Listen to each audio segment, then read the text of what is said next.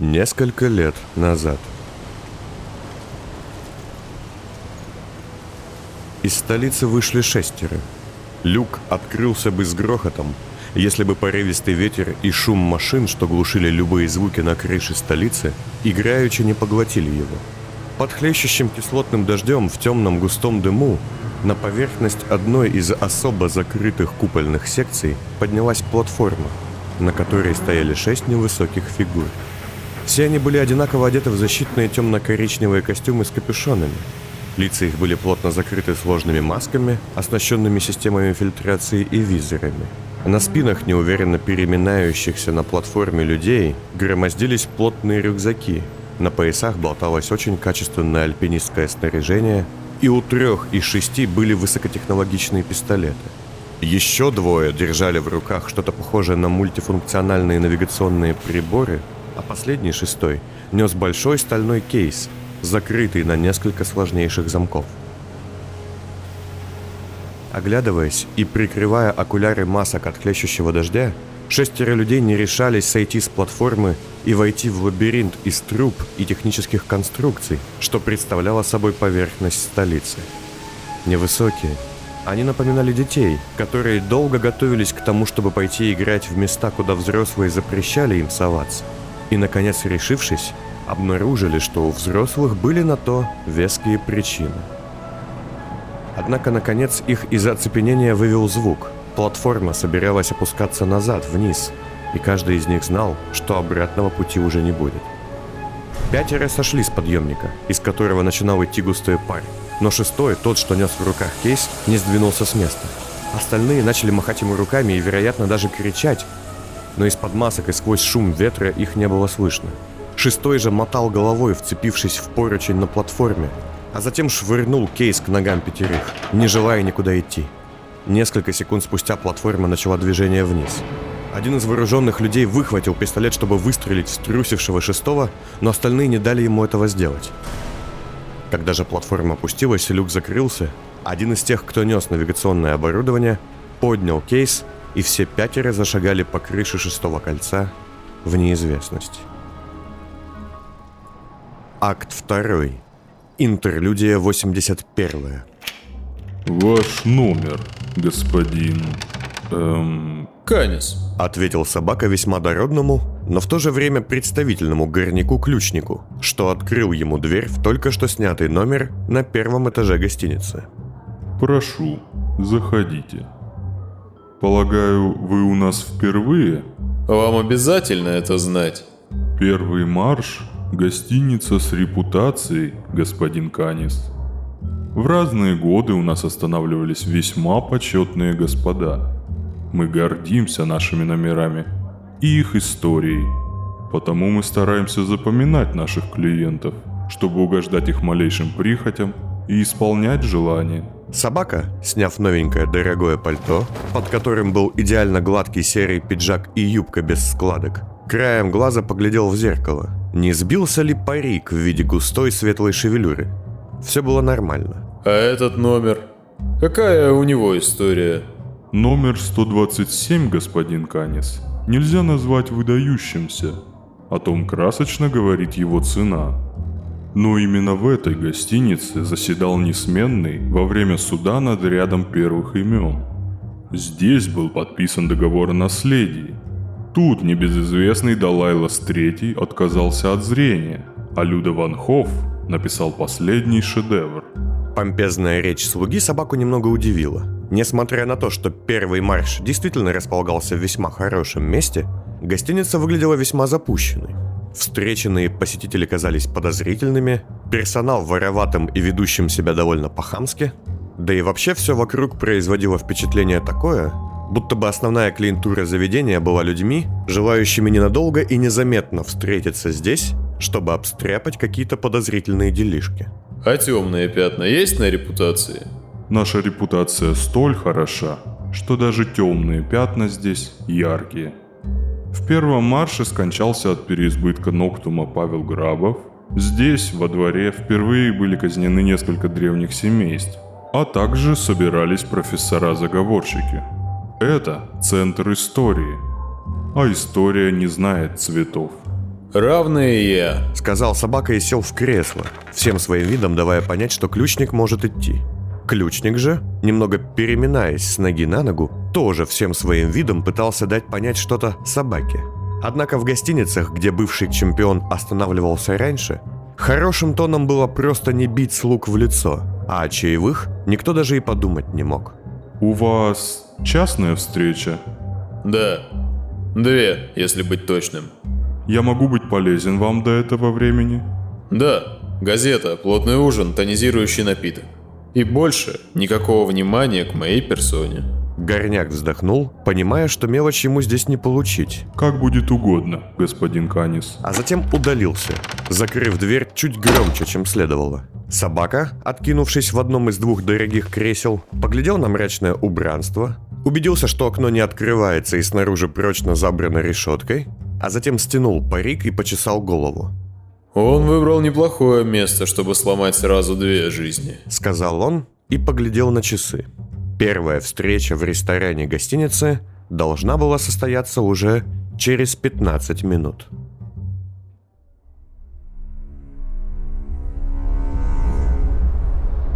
Первый из пятерки погиб быстро, к закату, который можно было определить лишь по часам. Той смерти остальные не увидели, и, к несчастью для самого погибшего, она наступила далеко не сразу.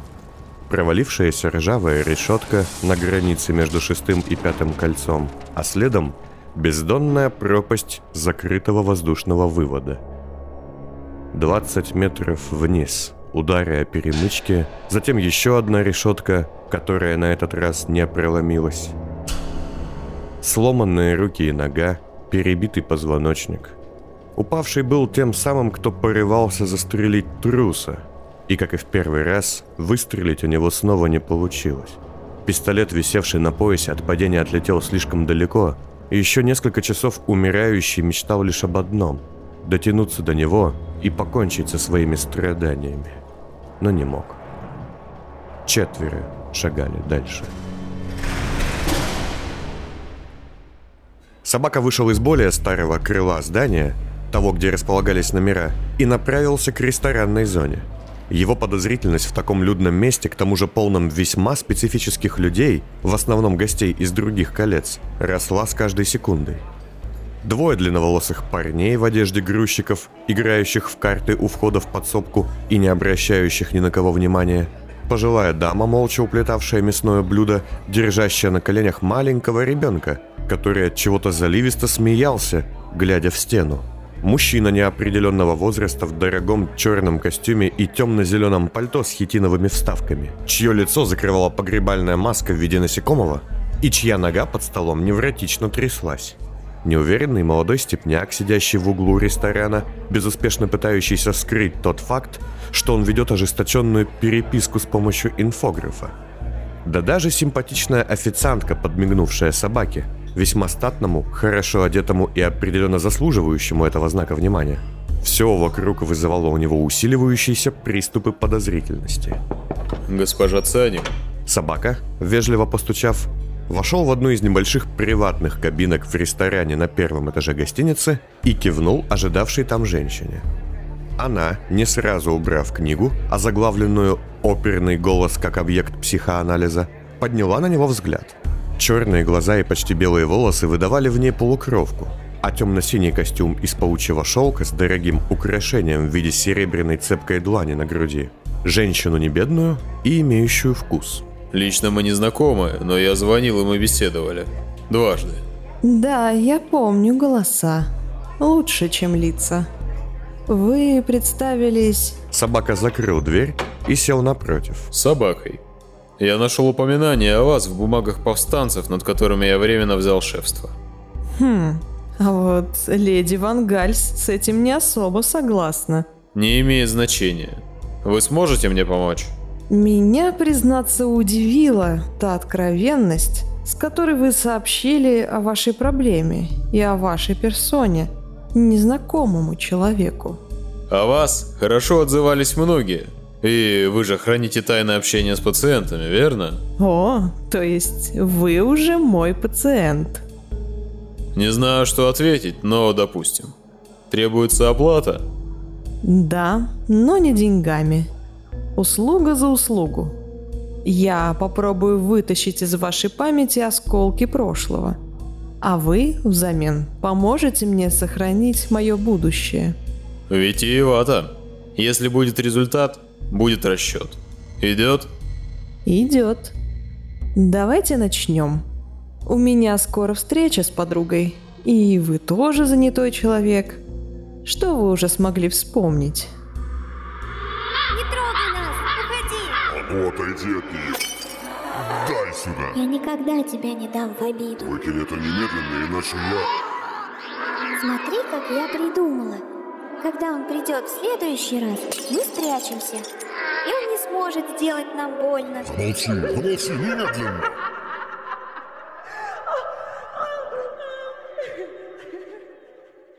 Детские воспоминания удаляются хуже всего, даже лучшими спецами.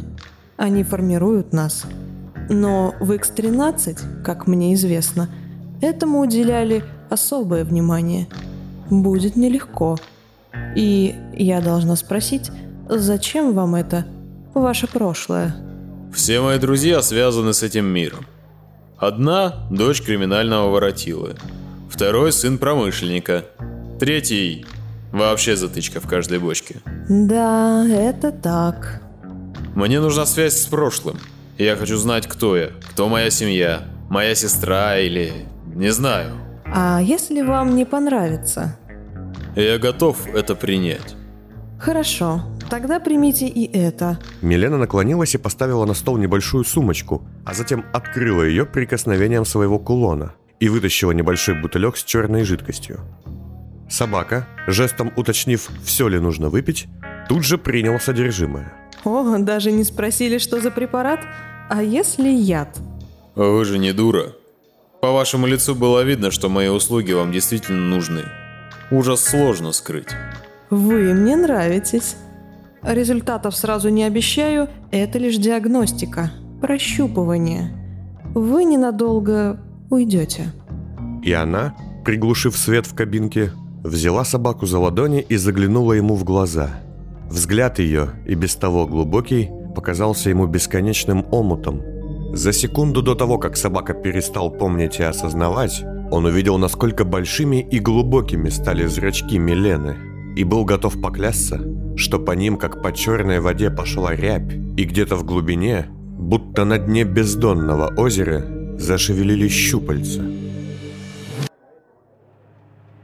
Три кольца по прямой, скажем, по туннелю поездов, путь пусть и не близкий, но в целом вполне доступный для любого человека.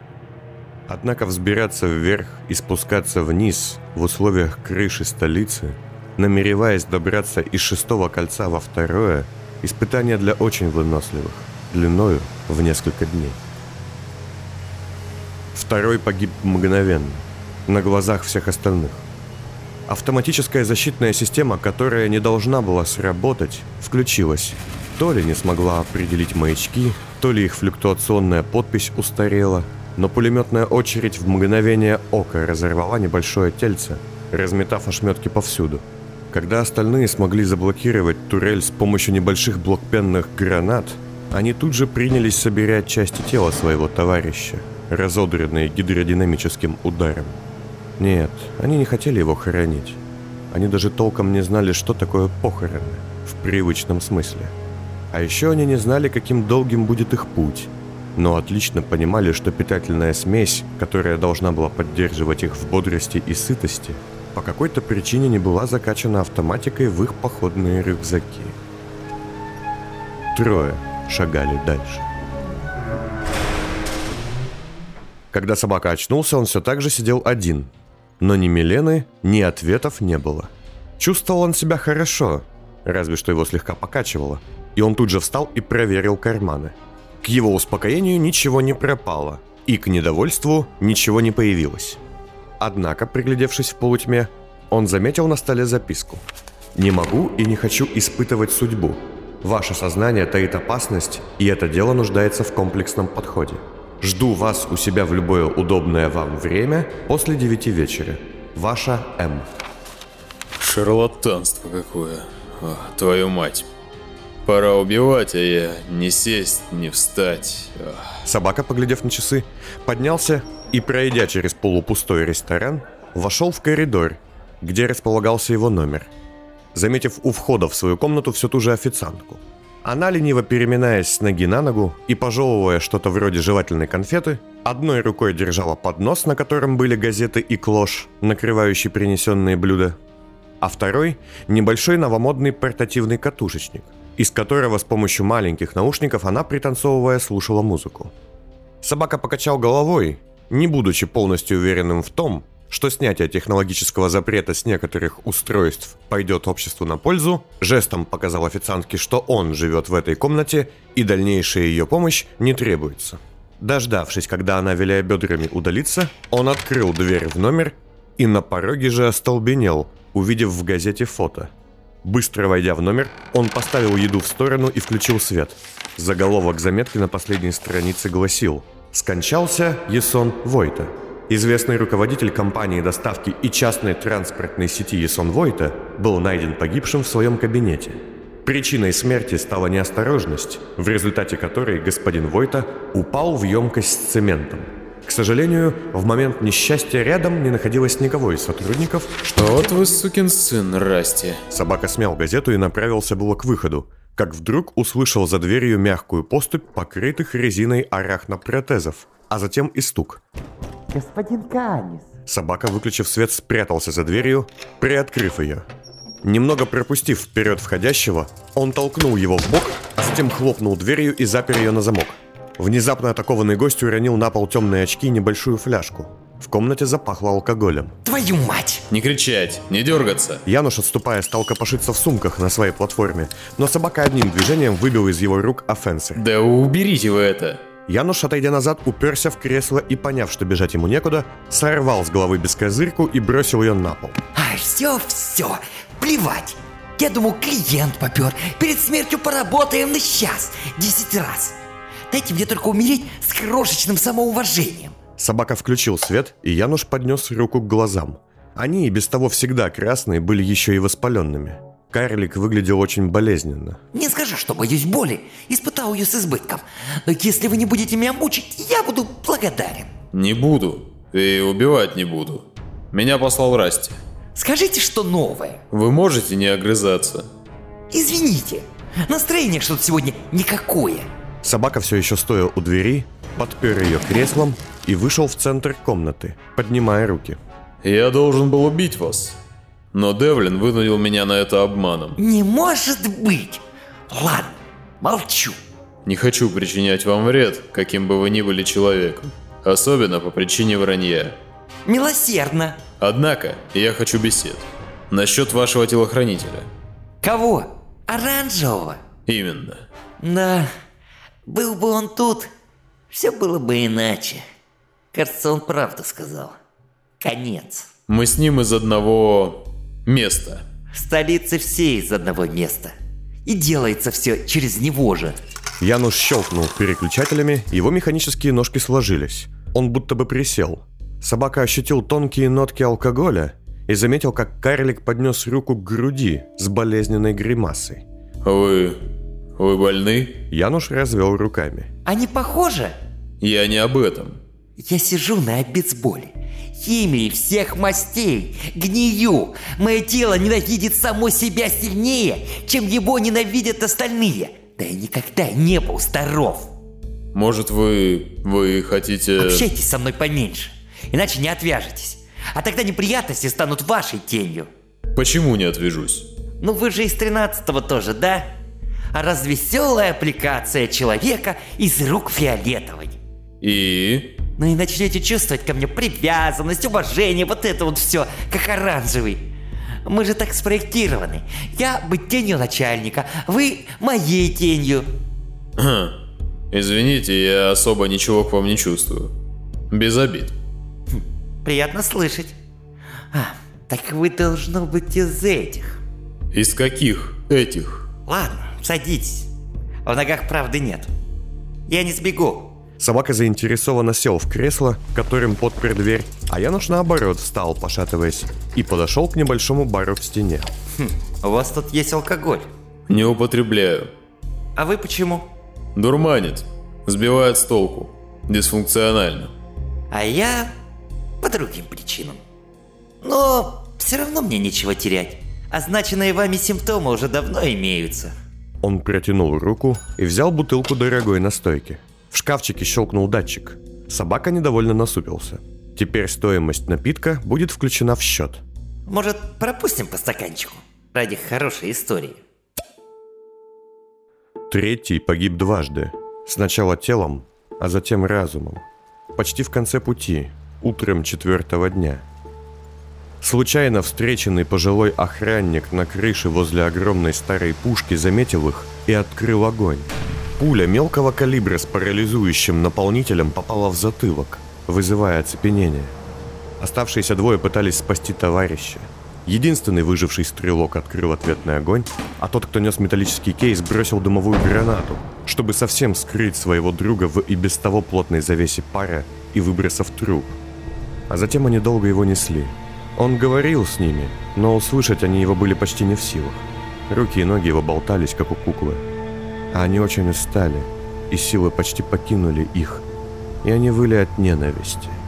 Один из них от ненависти к себе за то, что он это сделал, а второй из-за ненависти к другому, которую просто не мог принять. И двое шагали дальше. Мы с вами оба рукотворные субъекты собака. Я более элегантная форма жизни, вы более приспособленная. Но от этого суть не меняется. А кто вас сделал? А не скажу. Не могу, не хочу, не имею надобности. Я модель сугубо физиологическая. Капельку серпаря, капельку древнего, вот это вот все. А вы больше на грани психической формации. Собака постепенно раздражался. Януш пьянел на глазах. Вдобавок он еще и закурил какую-то весьма ароматную с тяжелым дымом сигару. Карлик не выглядел готовым к драке или побегу, но собака все равно оставался на стороже, уделяя внимание каждому его жесту. Не является ли этот табачный дым усыпляющим?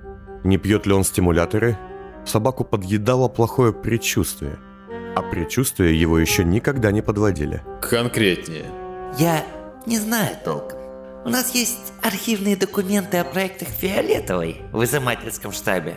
Что-то, вероятно, у Ван Кейн и Войнич. Но вы сказали, что я должен был быть лоялен вам. Не столько мне, сколько тому, кто отбросил меня. И его друзьям.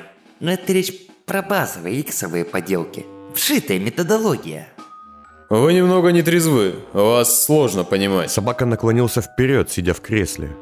Его начинало мутить. Возможно, из-за дыма Януша или из-за принятого вещества, что дал Ацаних. Но интерес был сильнее. Весь этот город сложно понимать. Ладно, попробуй проще. Я читал о вашем проекте, именно вашем, 13 особых бойцах Фиолетовой. Я генералах, бесконечно преданных, ну и способных быть самостоятельными. Наверное, попытка засунуть в X13 дольку человечности ну, или что-то посложнее, связанное с остальными ее работами. Какими? Да всем! Она же везде есть, эта жуткая женщина. В девках типа свечки, в Ван Кейн, в Камиле, даже в жутком меценате. В оранжевом, в вас, в ГСУ. Таланты, навыки, интерсхемы. Мертвая барышня, что до сих пор влияет на живых. Она была одержима не исследованием разума и тела, как все вокруг. Ее интересовала... Душа? Нет. Да. Что делает человека человеком? Что-то глубже психики и психологии. Что-то... Да ладно, слово душа пусть и неуместное тут лучше всего. А, хотя нет, эго. Вот, да, именно эго. Так что со мной? Вы м, заготовки, в отличие от остальных людей из ЗКС. Этакие идеальные кто-то. Вам нужна определенная фиксация. В ваших головах есть что-то, что позволяет вам стать почти сверхлюдьми при должной корректировке. Опять не ясно. Ой, я не знаю. Это исследовал Оранжевый. Я управленец, завхоз, мне высокие сложные материи не особо нужны. Но вот, можете сходить и узнать. Януш пытался что-то вытащить из кармана своего жилета, но вместо этого чуть было не повалился на бок. В этот момент собака понял, что он явно не блефует. Вы совсем пьяны. Мы уже пьяны? Мы уже свободны. Вы знаете, что я по результатам анализа из панацеи еще более падки на наркотики и алкоголь, чем мои генетические... На этих словах Януш, размахивающий руками, почти повалился на бок, и собака с трудом удержал его. Януш, осторожнее. Но карлик продолжал, будто бы ничего не заметил. Зеленый ваш мне чем-то обколол в последнюю встречу, и все, понеслась. Раздрай один. Он протянул собаке сложный витиеватый ключ, Что это? А это... ключ. От штаба. Я увольняюсь. а затем, пошатываясь, подошел к Акустону. По пути он вытащил из сумочки какое-то небольшое устройство. Собака подобрался. Ему стало немного лучше после того, как дым начал рассеиваться. Но воздух все равно оставался спертым и крайне густым. Вот, смотрите. Януш снял верхнюю крышку с Акустона и, подцепив к его внутренностям вытащенное устройство, набрал очень длинный номер. Алло, старушка Кло? Это буква. Можно мне штаб? Эй, прием! Я увольняюсь, как оранжевый. Все, хватит. А мне жить осталось от сиру пару месяцев. Хочу побегать по тропе, посмотреть на горы, попить из ручья, побродить по каменному лесу. Хватит. Собака, разозленный тем, что беседа оказалась совершенно несодержательной и явно показной, вырвал у него трубку, а затем отсоединил прибор и убрал к себе в карман. На всякий случай. Возьмите себя... Возьмите себя в руки. Это ведь даже не мои руки. Карлик со слезами на жутко раскрасневшихся глазах поднял ладони перед собой, глядя на татуированные змеями пальцы с омерзением. Януш, прошу, сосредоточьтесь. Я пришел сюда сделать так, чтобы один человек исчез, а второй помог мне узнать об моем прошлом.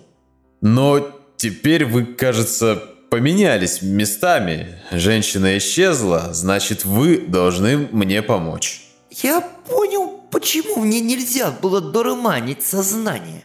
Потому что, оказывается, только сейчас я протрезвел. Давайте, идет, дружище вы мой. Что вам нужно? Я хочу знать, кто я. Мое прошлое, мои родители, все. Вы можете помочь? Тогда я, я скажу Расти, что вы мертвы. Это даст вам фору. Решить ваши с ним разногласия будет проще, если он будет думать. Будет думать, что они уже решены. Да плевать мне на Расти. На всех плевать. Ладно, в лаборатории оранжевого в нашем штабе есть кое-какие выкладки и препараты для глубокого самопогружения. Он узнавал о своем прошлом с их помощью и потом ходил грустный. А В большом белом криоблоке, номер 7, кажется. Это единственное, чем я вам мог- могу по- помочь. И землетрясение началось? Нет? Януш покачивался очень сильно, и руки его тряслись. Собака сделал шаг назад и тоже чуть не упал. Это... Стоп.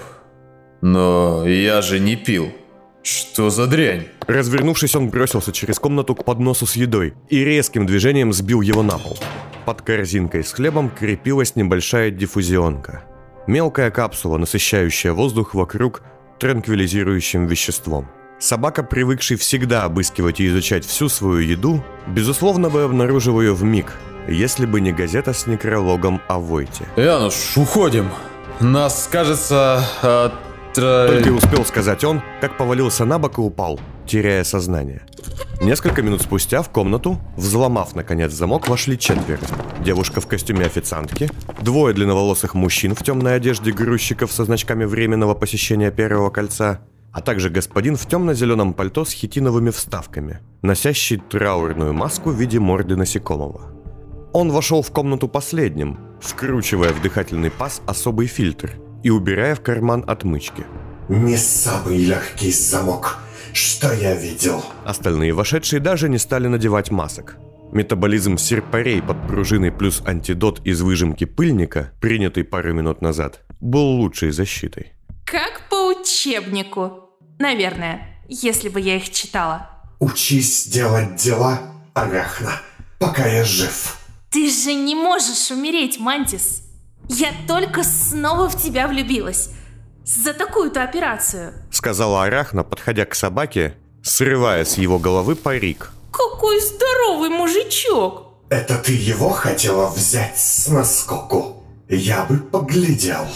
Живо, хомутаем и валим. В этой ночлежке шибко злые люди в начальниках, я слышала. Двое длинноволосых парней быстро подошли к собаке. Один вложил ему в рот капсулу с легким транквилизатором, чтобы надежно закрепить снотворный эффект, а второй начал стягивать руки и ноги мягкими, но крепкими хомутами. Сменяй одежду. Ты выглядишь убого. Эй, Мантис, ну! Это же как в детективных историях. Переодевание, слежка. Хватит. Минуты идут. Звони ей. Эм, а как? Вот. На. Юный сыщик. А, Нельзя просто сказать номер. Читай сказано. Арахна нехотя взяла визитку с номером Войнич и символом головы гончей. Ой, ну спасибочки. Положила ее на акустон и стала медленно набирать номер, придерживая разобранный наполовину аппарат. Соедините с белой леди. А, ну, ну тогда с кем-нибудь. Дело сделано. Везем объект к вам. Расчетное время подхода... м, скоро. Бесить, бесить, вы слышали, как круто это звучало, да? Ужасно. Скажи, то, о чем болтал этот членистоногий, ты точно слышала слово в слово? Ничего не выдумала? Да я клянусь. Арахна вытащила из кармана наушники и прибор с направленным тонохватом, что был усилен вибрационным уловителем, напоминающим пистолет с тарелкой вместо ствола. Приложила к двери, и вот как тебя сейчас слышала. Я с этой штукой, даже как у тебя, Мантис, мозги извиваются, слышу. Она направила тонохват на Мантиса и нацепила наушники. Мозги не извиваются. А почему тогда там извилины? Мантис вместо ответа щелкнул пальцем прямо у кончика тонохвата, и Арахна подпрыгнула. Ай, больно! Дай сюда нож лучше.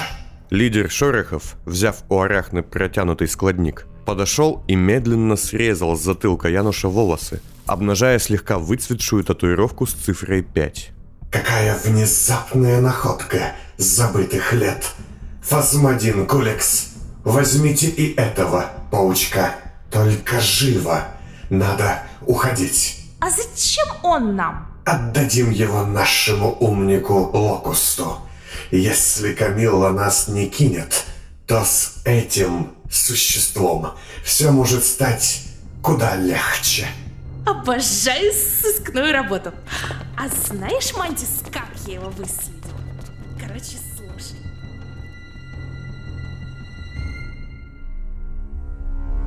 Не до конца сформированные психически, они сильно изменились за эти дни, как потерянные дети, что вернулись домой спустя много времени.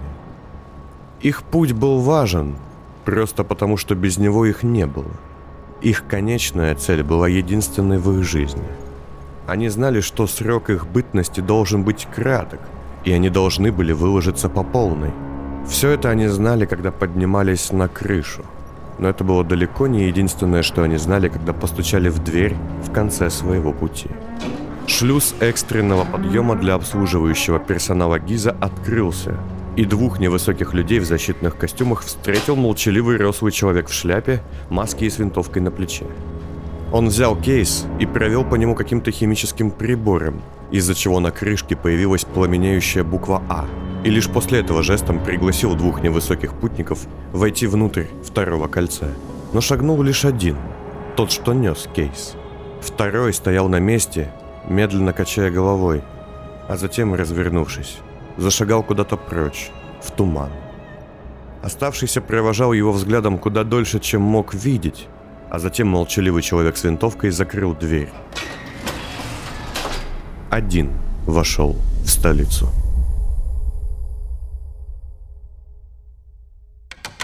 Мея вошла в номер буквально через несколько минут после того, как он опустел. Ну твою ж мать, что за непруха? Сказала она, оглядываясь, включив оранжевые очки, и тут же увидела лежащую на акустоне визитку. Ну твою мать. Выругалась Мея и бросилась наружу.